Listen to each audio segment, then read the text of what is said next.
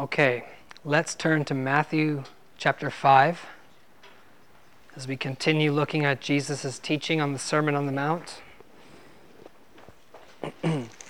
Matthew 5, we're going to read verse 13 to verse 16. This is what Jesus taught You are the salt of the earth.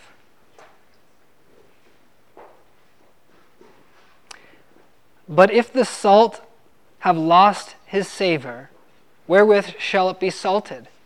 It is thenceforth good for nothing, but to be cast out and to be trodden under foot of men.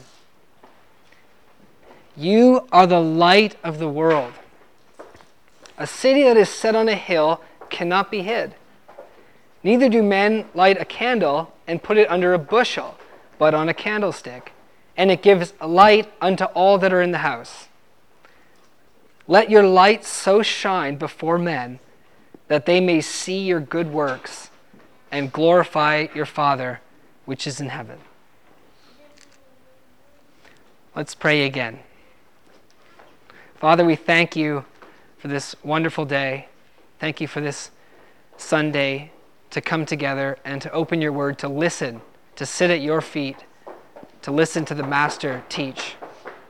And God, we thank you for what you taught us so long ago and what you're teaching us through these very words today by your Spirit. And Lord, I pray that you would fill us all with your Holy Spirit, that you'd give us ears to hear and understanding, God, to understand your word and your truth. Lord, we thank you, and we want you to be glorified. We pray this in the name of your Son, Jesus Christ. Amen. In 1963, a Jewish man by the name of Arthur Katz, or Art Katz, was hitchhiking across Western Europe. Art was your quintessential modern Jew, as he himself said. He was born in Brooklyn, New York. Art was a uh, self proclaimed Marxist atheist. So he had rejected his heritage, he had rejected in God, and he had embraced Marxism, atheism. He was uh, educated with multiple degrees. He had, had degrees from Berkeley, and he was a teacher, teacher of history. But Art was disillusioned because there, he had experienced a crisis in his soul. He said he was a man, his foundations were broken. He knew how to raise questions, and he didn't know how to answer them. And so he took a sabbatical from teaching and he just began to travel, hitchhiking across Western Europe, looking for answers, seeking answers, disillusioned with what he believed. Cynical about life. You know, seeing the, the suffering that took place in the world, in, his, in those communist places that he was supporting, in the capitalist places that he lived, just looking for truth, looking for life. And he says that it was through the kindness of strangers that he came to know God. One of the most significant stranger to him was a man that picked him up while he was in Switzerland. It was pouring rain. Art is kind of a big guy. I, he passed away now. I had the privilege of meeting him. And um, he said that it was pitch dark, it was raining, and for someone to pick me up, it would have been, you know, they would have had to have been somebody pretty special. So a brand new car pulls over and picks him up. Brand new car. And the man jumps out of the car, runs over to Art as if he was a, like a, a, an old friend, embraces him, grabs his bag, throws his muddy sack into the back of his beautiful car, not even concerned about the upholstery, and welcomes Art into the car and drives, drives off. They're both speaking German to one another, and the man asks, Where are you traveling? He's just beaming. And Art says, and he doesn't know why he said this. It was something about the man that just drew him in. And he said, I'm just a modern man who's broken at his foundations. I'm searching for answers and I'm cynical and I'm losing hope. And, and I'm a Jew, he said. He doesn't know why he said that. but when the man heard that, he was just thrilled, just so overwhelmed to have art in his car. And he said, Let's go get, a, let's go get something to eat at my expense. And so they went and sat down at a place. And the man just listened to Art talk and share his frustrations and share how he didn't have answers. He didn't believe there was answers. Communism had fallen apart. Forcing men to be equal doesn't work. It's fake. It's plastic. To just say we're all the same isn't true. He realized, isn't there a way that we can embrace one another and love one another even though we're not the same? You know, talk about, for example, racism. Well, there are black people and there are white people. We don't have to say we're all just colorless people. But can a white man love a black man as a black man? Or does he have to just pretend everyone's equal? You can't force people to give wealth to other people. It's kind of a hard lesson for people to learn. If it's not from the heart, it just falls apart. People don't work. People don't want to give. People become selfish. It's the exact problem he was seeing in the communist countries. And education wasn't helping. Art was an educated man, and he was a broken man with no answers, able to raise questions but not answer them. Karl Marx, his hero, had said religion is the opiate of the masses. So religion wasn't the answer either in Art's mind, because religion just stifles men from their true potential. This man that picked him up said, Art, do you know what the world needs? Do you know what it is that the world needs? And in his full he was a fully skeptical and cynical. He crossed his arms and he looked at this man as if he had two heads. He says, You tell me what the world needs. I'm the one who's educated. I'm the one who's trying to find answers, and I can't find it. Yes, please tell me what the world needs. what Art said this man said changed his life forever. He said, when he said it, it was like his spirit fell out of his mouth and was whimpering on the floor.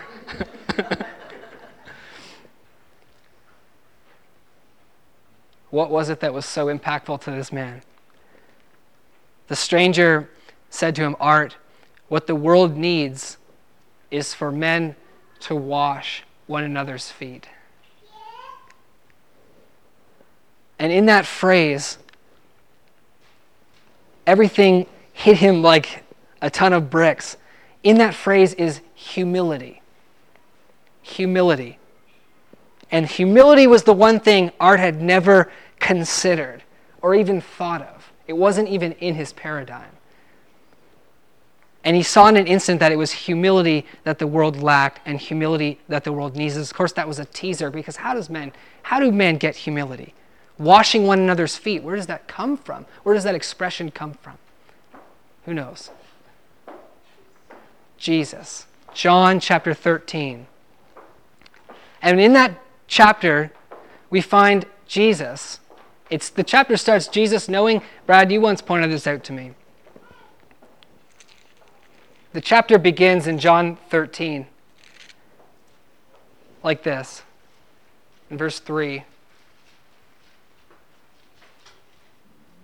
Jesus, you can turn there. John 13, verse 3. Brad once read this to me and then asked me what comes next. It says, Jesus, knowing that the Father had given all things into his hands, and that he was come from God and went to God, that's a pretty big statement, isn't it? What did he do next? When Brad asked me that, I didn't know. So I don't know. What, I don't remember what I said, but it wasn't what was next. It says, He rises from supper, laid aside his garments, took a towel, and girded himself. And he pours water into a basin and began to wash the disciples' feet and to wipe them with the towel wherewith he was girded. Wow. Why does it say verse 3? Jesus, knowing all things had been given into his hands, that he had come from God and was going to God, washes the disciples' feet, acts like a servant, blows the disciples' paradigms because they say, No, Lord. Even Peter, right? Who thinks he knows best. No, Lord. I will wash your feet, but you won't wash mine. This isn't right. You're the master. You're the Messiah. You're the chief one. We should be serving you. You shouldn't be serving us. And Jesus was teaching them something here, wasn't he? He says, If I, your Lord and Master, wash your feet, how much more ought you to do the same? He's teaching humility. This event changed Art's life forever because he realized he had met someone who knew God. He said, Only God, only God could have taught a man to say something like that, and only God could teach men humility. Art gave a charge to Christians, to those who know, the, know their God, to reflect him in the world, to be representatives of his humility in the world. What the world needs is the true knowledge of God. The true knowledge of God isn't that God is super mighty. Now, God is super mighty. But if you know God is mighty and created all things, you still don't know the true knowledge of God. The true knowledge of God isn't merely that God is just and a moral God and requires you to be moral. If you know that, it's true, but you still don't know God. You don't have the true knowledge of God if that's all you know. Only when you can see God kneeling down, half naked, washing a bunch of blockheads' feet. And that's symbolic of what he was about to do the next day. Do you know God, the true knowledge of God, and the essence of who God is? The Son of Man did not come into the world to be served, but to serve and to give his life a ransom for many. The knowledge of God comes through knowing God through Jesus Christ and understanding not Jesus as just simply a moral example, but as your Savior, who came into the world to save you, not a good person, but a sinner who doesn't deserve it who deserves the opposite.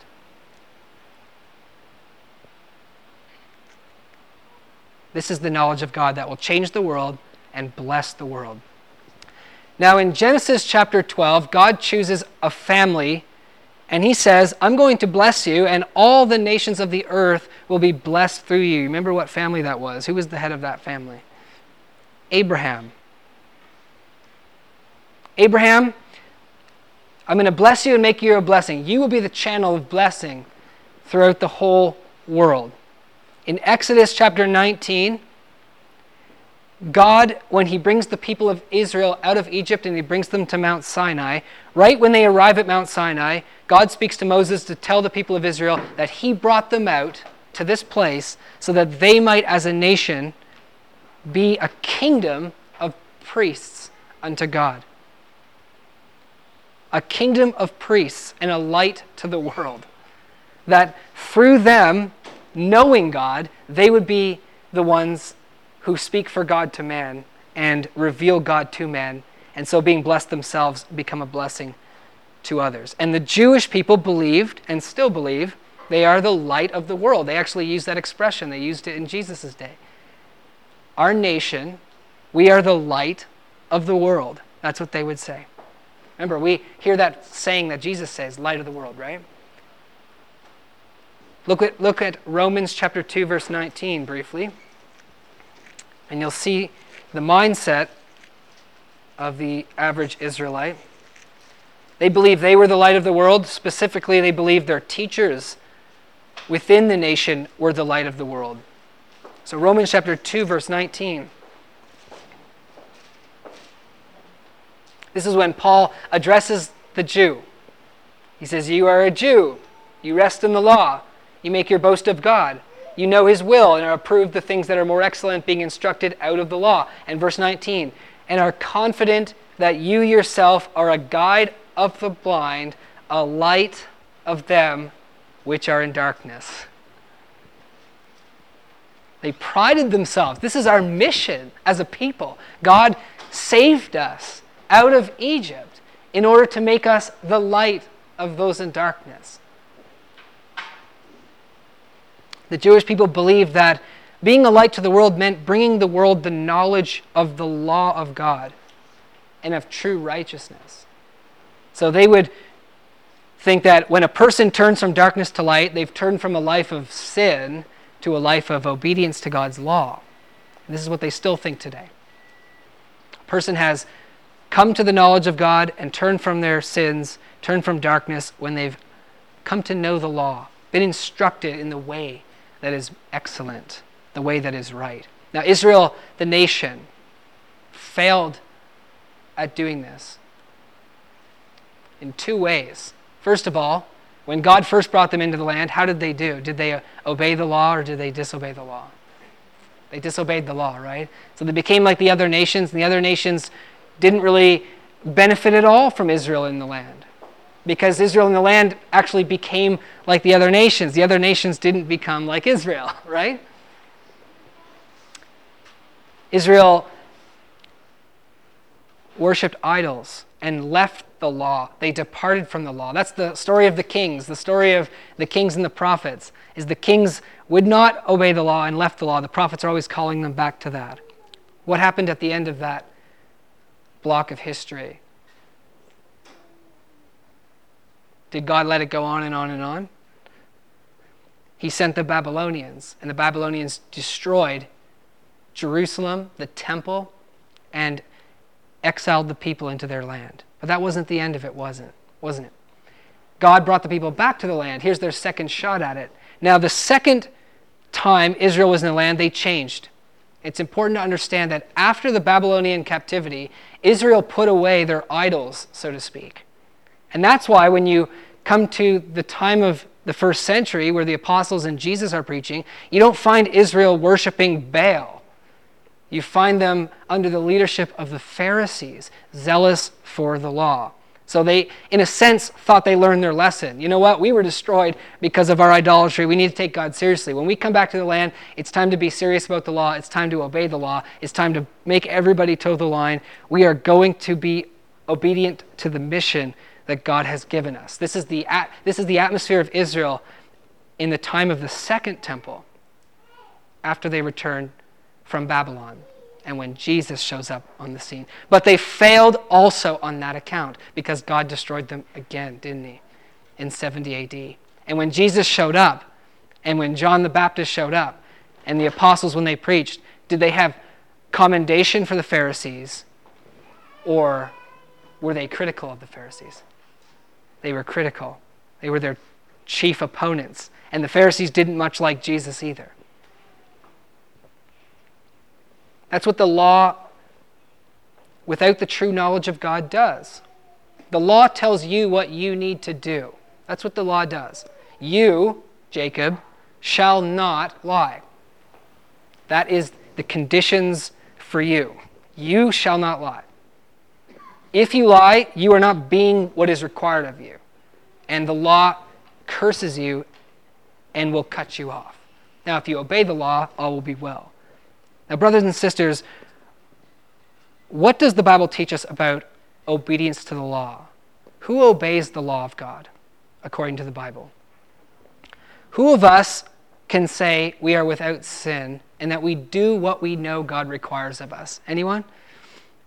Anyone outside of this room, do you think, can say that I obey the law? I'm obedient to all of God's commands. Can people say that? The Bible says no. No one will be righteous before God by the law. So the Pharisees should have known that. But what happens is, if you only know that God is a God of law and that God is a God of justice, and you only think that the only way for me to be accepted by God is that I obey the law, and you find yourself not obeying the law, what hope do you have then in confessing yourself to be a sinner? If you confess that you don't obey and you have no other knowledge of God than that He'll only accept you if you obey, then you won't be honest with God and confess that you disobey. You become a hypocrite. This is the condition that Jesus found the Pharisees in. They were hypocrites. They pretended that they obeyed because that was their only knowledge of God. They pretended that they obeyed, and they were full of pride, not humility. We have pride when we do something when it's about what you do, then it's inevitable that you're going to have pride. If I were to write a book, you couldn't be proud about that book. You might be proud that uh, your pastor wrote the book, but you wouldn't be proud that you wrote the book because you didn't do it. I could be proud. I inevitably would be, unfortunately, if I wrote it. Because if you do something, if, if, if you cook a wonderful meal, you can take pride in that because you did it. You accomplished it. If you win the Olympic Games, you take pride in that because you did something. And if you keep the commandments and the law, you take pride in that. Not humility. Matthew chapter 5, back in Matthew 5.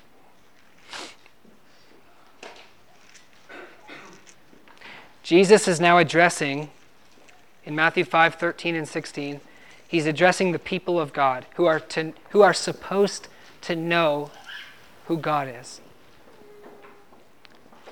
When you think the people of God, think those who know God. That's who the people of God are.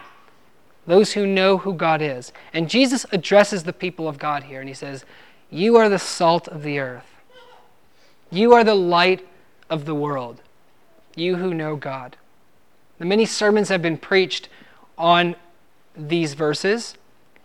The verses before it, the passage, we call it the Beatitudes. And commonly, this passage this morning has been called the similitudes. Salt, you are, rec- you are likened unto salt as the people of God. You are likened unto a city on a hill as the people of God. And you're likened unto the light of the world as the people of God. So let's look at these. First of all, the salt of the earth. In the ancient world, salt was extremely important in the, in the ancient world. It flavored their food like it does today. Salt is pretty important today for flavoring food, right? What if we didn't have salt? That'd be a pretty big loss in the culinary industry, right? So, likewise, in the ancient world, salt was very important as well for flavoring food, but also for preserving food. We have freezers now, and uh, we can put food into freezers and refrigerators, and it preserves it pretty well. But in their day, they used salt in order to preserve food because salt acts as a preservative. And because of this, salt was actually a symbol for covenants. I don't know if you knew that, but salt was associated with covenant, something that lasts, something that doesn't deteriorate. If, if a man and a woman enter a covenant in marriage, they would celebrate it with salt. Salt is associated with this is a covenant that's, that is going to last, it's going to have longevity, it's not going to pass away. The people of God, Jesus says, are like that. The people of God are like salt in this earth. Just think about it. What do you think the world would be like without the knowledge of God, the true knowledge of God? What would the world be like without the true knowledge of God? Do you think it would be a good place? Have we not seen in history what this world is like without the true knowledge of God? We can read about what things were like outside in the pagan world, in the ancient world, and it's not pretty. It's not pretty at all. Violence characterized those days, it says in the Bible. In Romans chapter 1, you can, you can see a list of attributes that the world without the knowledge of God is like. Men are boastful, proud, disobedient to parents, bloodthirsty, unthankful, merciless, wicked, perverse.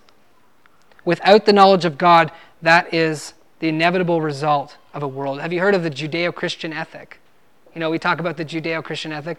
What is that? The Judeo Christian ethic is the biblical principles of, of morality and life, right? Did you know that the Judeo Christian ethic never influenced the world until Christ came and the apostles preached and the Christian church grew. Because the Jewish people were not light to their world, they didn't influence the world. In the ancient world, the non uh, Jewish nations didn't talk about the Jewish ethic. In fact, before Babylon, they didn't know one existed. And after Babylon, they looked upon the Jew as a hypocritical, self righteous uh, race. In Romans chapter 2, he says, The name of God is blasphemed because of you. Remember that in Romans chapter 2? The ancient world didn't look too kindly upon the Jew. They saw them as stuck up, self righteous, proud people who thought they were the best. So they didn't talk about a Judeo ethic that was good. Not until Christ. came and died. And the true knowledge of God began to spread throughout the world. How can we even talk about the Judeo Christian ethic? In Christ's day, humility was non existent. Ancient historians say that humility was introduced into the world through Jesus Christ. Isn't that amazing? Now, today, we don't think that's humility is such a, a novel idea because we're so used to it. We're used to 2,000 years of Christian history, and humility is a part of our, our fabric, a part of our life. If you would read a short document written in the ancient world called The Divine Acts of Caesar Augustus, you might be amazed. So Caesar basically says, he, he gives a category of, of good deeds that he did, using the word I. I gave money to this cause. I saved the Roman the Romans from this army. I did this. I did that. And there's no sense of uh, humility, and there's no sense of shame that there's no humility. He's just basically has bragging rights because of the things that he did. And in the ancient world, the Romans figured that if you did some good thing, then you should brag about it. So brag about it. Have you ever heard of the virtues of the ancient world? None of it has humility. They talk about courage, they talk about self control. If you have these things, you're a virtuous person. And if you have them, you can brag about it. You can say, Look at how great I am. I did this, I did that. Jesus introduced to the world humility. Because Jesus introduced into the world the true knowledge of God. This is what it means to be the salt of the earth, brothers and sisters. You are the salt of the earth. Without salt, the earth is a pretty unpalatable world. Salt changes the character of the world. And salt is, we're like little speckles in the world, aren't we? The whole world isn't salty. But we are the salt of the earth. We are those who disseminate the knowledge of God, those who know God. And the knowledge of God is humility, love, grace, these things that are foreign to the world's mind without Christ. In Mark chapter 9, verse 50, Jesus says, Salt, if it loses its savor, is good for nothing but to be cast out. Then he says, Have peace within yourselves. Have peace within yourselves. He says, This is what it is to be salty, to be at peace with God and at peace with man. This peace comes through the knowledge of Jesus. He gives a warning in Matthew 5. He says, If salt has lost its savor, it's good for nothing but to be cast out. And here he's giving a direct warning to the people of Israel as a nation. And he's saying, You are the salt of the earth. That is what you are supposed to be. But if you've lost your savor, and if you are bad salt, then you're good for nothing but to be thrown out and trodden underfoot of men. And unfortunately, that's exactly what happened. And the history of the, is the Israelite nation is one of being trodden underfoot of men because they have not been the salt of the earth as they were supposed to be. Secondly, you are the light of the world. Another description of those who know God.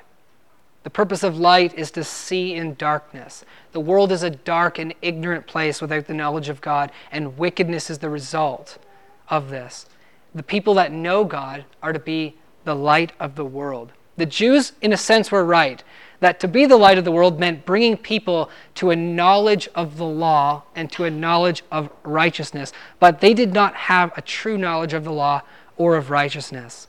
And so they never accomplished that mission, and they caused the opposite. The true knowledge of the law is not to say that, you know, as long as you try your best, as long as you do what you can, God will say that's obedience. You know, when God looks upon this world and He's looking for righteous people, He's going to look at those who are trying to keep the law. That's not the true knowledge of the law at all. The law demands absolute moral perfection. If you play the hypocrite and pretend that you're an obedient person, you are disgracing and obscuring the true knowledge of God. The true knowledge of God would be when you tell somebody, you know, When God thinks about goodness, he thinks about total goodness. When God commands us to obey, he tells us to love him with all of our heart, soul, mind, and strength, and to love our neighbor as we love ourselves. That means you care about your neighbor. He even includes your enemy in that, just as much as you care about yourself. The law is holy, just, and good. Now, if you said, and I, and I keep the law, you're not spreading the true knowledge of God. Now, if you said, and you know what, I don't keep the law, you don't lose your testimony, as Brad said. You don't lose your testimony if you're a sinner. You lose your testimony if you're a hypocrite. That's why the ancient world hated the Jew, because they were hypocrites. If they were honest and said, you know what, we're sinners, God gave us this beautiful law and we don't keep it, I think the world would have listened. Righteousness. They thought, well, righteousness is you just trying to, you know, do your best at keeping the law. The gospel teaches us that righteousness is through the death of Jesus Christ, through believing and putting your hope outside of yourself in Jesus. Only the gospel gives us the true knowledge of the law and of righteousness and therefore of God. Let's make this very clear this morning. Brothers and sisters, you cannot be righteous before God by the law because you're a sinner, and every day you prove that you are a disobedient person. Every day you don't listen to your conscience. You don't do that which you know God requires of you. And therefore, if you're honest, you have to say, I'm disobedient and I don't keep the law. I'm unrighteous according to that standard. The gospel reveals to us that no one will be righteous that way, but there's a new way to be righteous. There's another way to be righteous besides the law, Romans 3:21. Apart from obeying the law, you can be righteous before God. How, how is that? It's a mystery. It's, a, it's something new. It's something strange. It is that Christ came out of heaven to serve you, to give his life for you, a ransom for you. That Christ, as your substitute, died upon the cross in your place. What a strange thing, we sang about this morning, that you, my king, would die for me. This, my friends, is the way of righteousness, not pretending to obey the law, but confessing yourself to be a sinner and believing upon Christ who died for sinners. Jesus knows you're a sinner. Jesus knows you don't deserve to go to heaven. Jesus knows what you deserve, and He came to give you what you don't deserve. There's a word for that grace. Receiving something you don't deserve based upon the goodness of the giver. That's grace. When grace is preached, the law is honored because we're not depreciating it but putting it in its proper place. And we're saying this is exactly what God means when he talks about obeying the law. And, brothers and sisters, none of us do that. Therefore, we need Christ. Christ does it for us. This is what it is to have a testimony. If you go out on the street and tell people this, people will listen to you. But if you go out on the street and say, hey, come join our church, we keep the commandments of God. We're obedient, righteous people and you should turn from your wickedness and unrighteousness and be like us. Yeah, the world will blaspheme God because of you. They'll see right through that phoniness. But if you go out and tell people, look, I'm a sinner just like you. If God were to judge the two of us according to his law, we'd both be found guilty and unworthy of eternal life. But I've got really good news the good news of the gospel is that God loves us. And God loves us as sinners. He's shown us his love for us as sinners because while we were yet sinners, Christ died for us. That means when God looked upon us and saw us as unworthy, when God looked upon us and saw us as evil and sinful and wicked and disobedient, he loved us. He loved us. He loved us. And he sent his son to pay for our sins and to die for our sins so that we might be righteous through believing in Him, through faith as a gift, because He loves us. And you'll get people listening. The ones who won't like that are the Pharisees. because you're essentially saying they're wrong. And their good deeds don't count and that they're just like the other sinners. And they don't like that. Why? Because it cuts away at their pride, which they're enjoying in their hypocrisy. Christianity for us isn't about being sinless in our own works.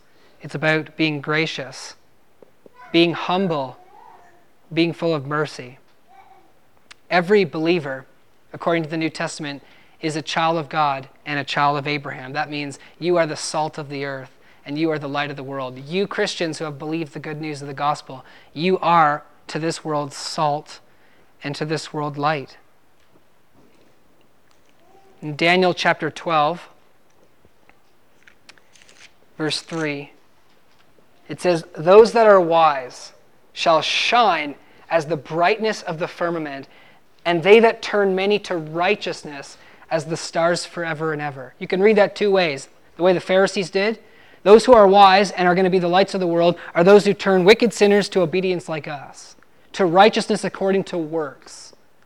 That's what they were thinking, that's what they were trying. Or you can read that through the eyes of Jesus Christ in the gospel and realize those who are wise and are the light of the world are those who turn men to righteousness through faith in Jesus Christ, who turn them to the knowledge, the true knowledge of the law, that no one can be justified by it, and the true knowledge of God's love for sinners in Christ and the way of forgiveness and salvation as a gift through Him. Those are the lights of the world. In 1 Peter, turn with me to 1 Peter chapter 2, a familiar passage to many. 1 Peter chapter 2, verse 9 and 10. Peter is now speaking, he says this amazing thing to the Christians, to those who believe the good news of Jesus Christ and his grace for sinners. He says this amazing thing. Right after saying that Jesus was a stumbling stone for the builders, for the Pharisees, he then says, But for you, verse 9 and 10, you are a chosen generation a royal priesthood, and a holy nation. Now, this is echoing the Old Testament from Exodus. God saved the people out of Egypt to be, for their mission to be a light to this world. And now he's talking to those who have been saved from their sin through Jesus Christ. This is your mission. You now are a chosen generation, a royal priesthood, and a holy nation, a peculiar people, that you should show forth the excellencies in the Greek. That you should show forth the beauty of Him the beauty of Him who called you out of darkness into His marvelous light. In times past, you were not a people, but now you are the people of God. You have not obtained mercy, but now you have obtained what you deserve. Now, mercy. The people of God are not those who get what they deserve. The people of God is not a badge that you earn like in the Navy SEALs. You know, you go through the training, you complete all the training, you come out on top, everyone else goes home, and now you can brag that you're a Navy SEAL. That's not how it is with the people of God. You're not the people of God because you looked at the law, you did it, everyone else failed, you accomplished it, you get what you deserve, and now you can be a light to the world. That's not how it works. You know how much pride you'd have? More pride than a Navy SEAL. right? You believe that? No, you receive mercy, and because you received mercy, you can shine as a light in this world. Otherwise, you couldn't shine. You can't shine if you don't have an understanding of mercy and grace. You just become a self righteous legalist and you'd be stinky, not salty.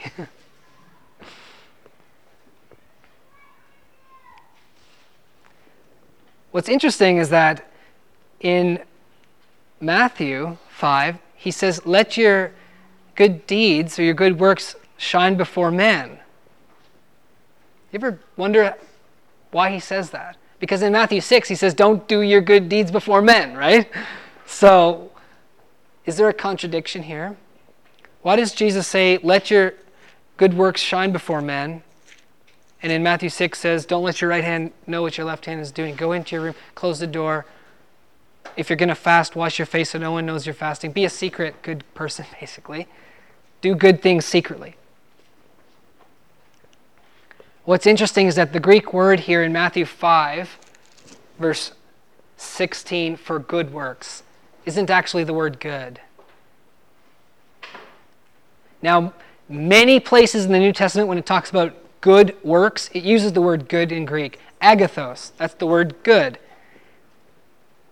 So, in, say, the book of Romans, it's very common, when Paul's talking about how if you want to be justified by the law, you have to do good. Course, no one is justified by the law, but if you want to be, you have to do good. He uses the word agathos. Mor- he uses the word, you know, morals, do good deeds, righteous things according to the law. He doesn't use that word here. He uses the word kalos, which means beautiful. He's not necessarily talking about moral deeds here, good deeds according to the law, like helping the poor, not stealing. He's talking about the beauty of humility. The Pharisees did their good deeds, that is, they gave money to the poor in order to be praised by men. Jesus is saying here, as those who know God, let your beautiful deeds of humility and mercy bring glory to God. Just like Art Katz met that guy. He said, there's something about this guy that can only be of God because men don't do that. Humility, brothers and sisters, is so inhuman and divine. What's very interesting, though, did you know that the word humility comes from the Latin word humus, which means the ground or the earth? To be humble is to be low, as low as the ground. Did you know that the word human comes from the same Latin word as well? Isn't that interesting? That the same word human and humility come from the same word ground. Because as we know in Genesis, you know where you came from?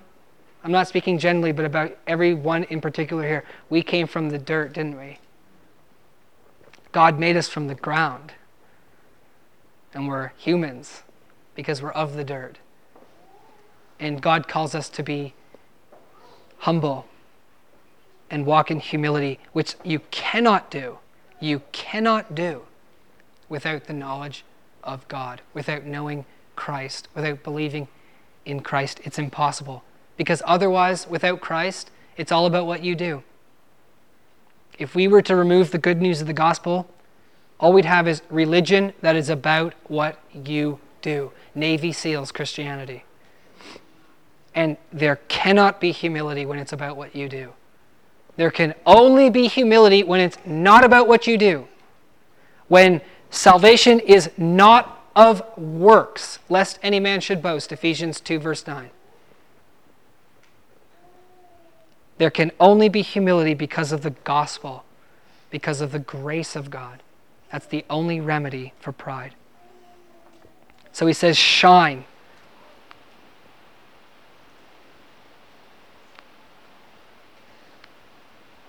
You are the children of light. Walk as the children of light. Walk as those who know God. Remember the gospel. Remember why you're saved, why you are what you are.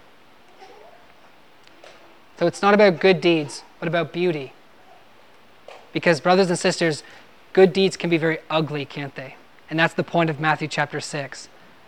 Good deeds can be very ugly just like the Pharisees who did all these good deeds to be seen of men. In closing, I want to make this point emphatic.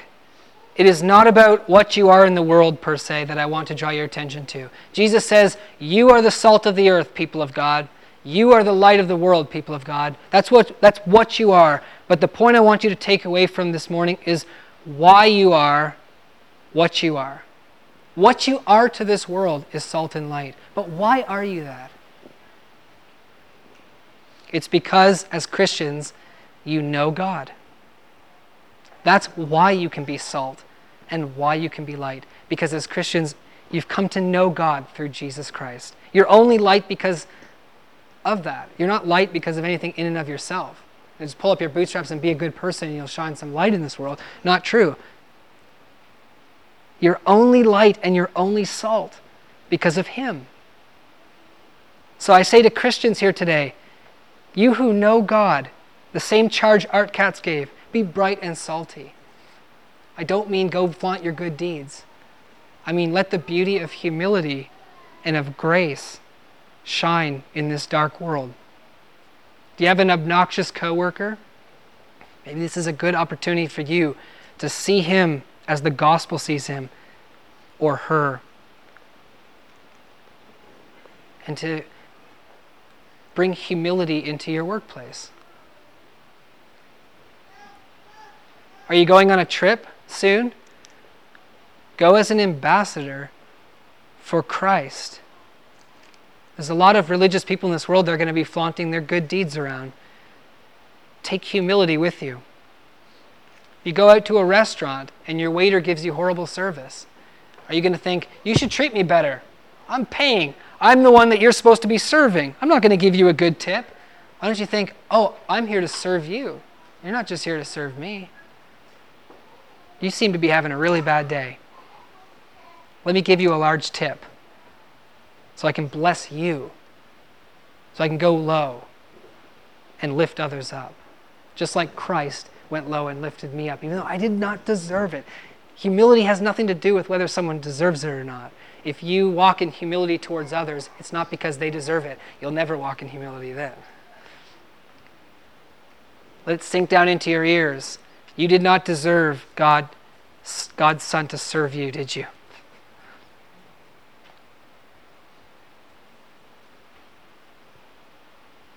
if you're not a Christian, you need to know God. You need to know who He is.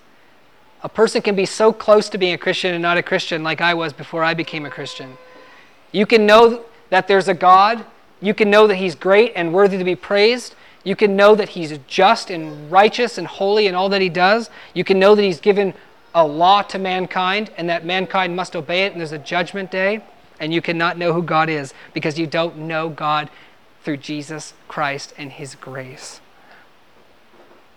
You could believe in Jesus and not know God if you have an incorrect understanding of who Jesus is. If you think that Jesus came simply to be an example, or Jesus just came to point us the way rather than Him being the way of our salvation through His blood that He shed upon the cross. The cross, as we sang about, is where the love of God for sinners who don't deserve it is revealed. And that through his death, undeserving sinners are saved by grace, as we sang this morning. So don't fool yourself if you know a lot about God that may be true. You can know a lot about somebody that may be true and not know them. Do you know God full of grace and mercy and humility? Do you know God? Legalism turns men away from God. But as Christians, as we share the grace of God with them, not only with our words, but with our life, men shall be turned to God and not away from God. They shall glorify God, as Jesus said. They shall see that beauty and give glory to God. So, people who know their God, let the beauty of the Lord shine before men.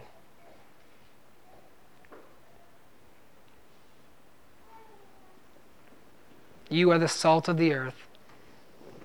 You are the light of the world. Why are you what you are? Let's pray.